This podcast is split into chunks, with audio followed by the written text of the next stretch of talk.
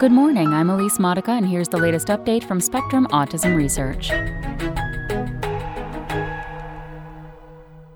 First analysis of African autism cohort reveals millions of new variants by Laura Dattaro.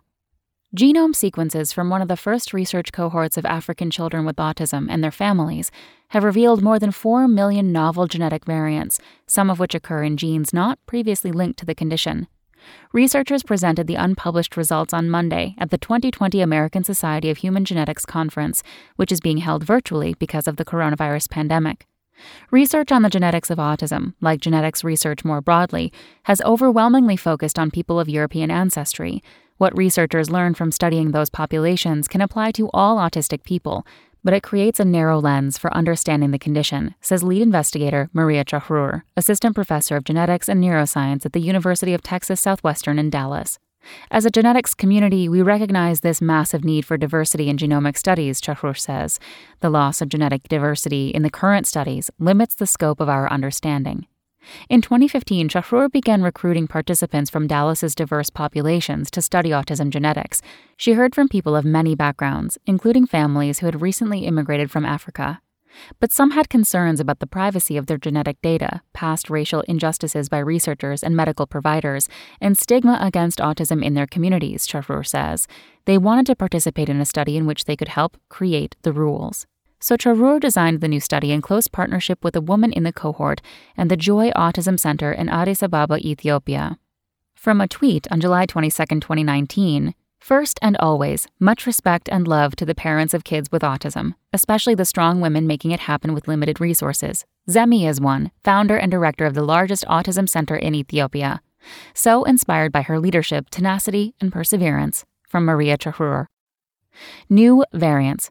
Chahrour's group of 116 participants includes 31 people with autism, seven of them girls, and their siblings and parents. All of the families live in the United States but immigrated from Africa, largely from Ethiopia or Eritrea. One family is from Kenya.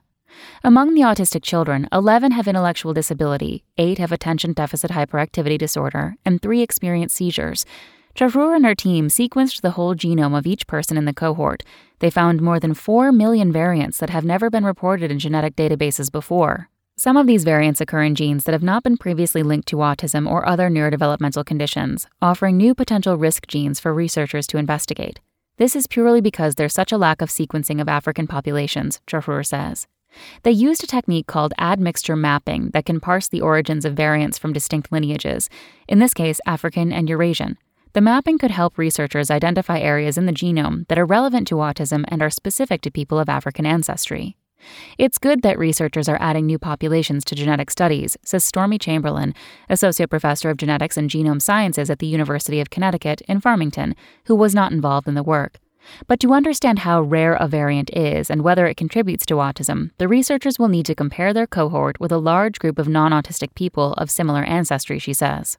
Efforts to create such cohorts include a recent whole genome analysis of 426 people from 50 different ethnolinguistic groups in Africa, which found 3 million new genetic variants. Chahrour plans to continue adding families to her cohort and to explore the function of the variants and genes identified so far. Increasing the representation of African populations in genetic research could ultimately help more people obtain a genetic diagnosis for their autism, she says.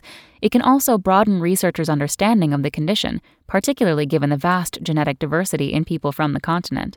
The study emphasizes the power of African genomics to inform complex disorders, Chahrour says. By looking just at one particular population like we've been doing, that leaves the whole picture of human genetic diversity incomplete. That's all for today. Check back on Friday for more content from Spectrum Autism Research or go to spectrumnews.org.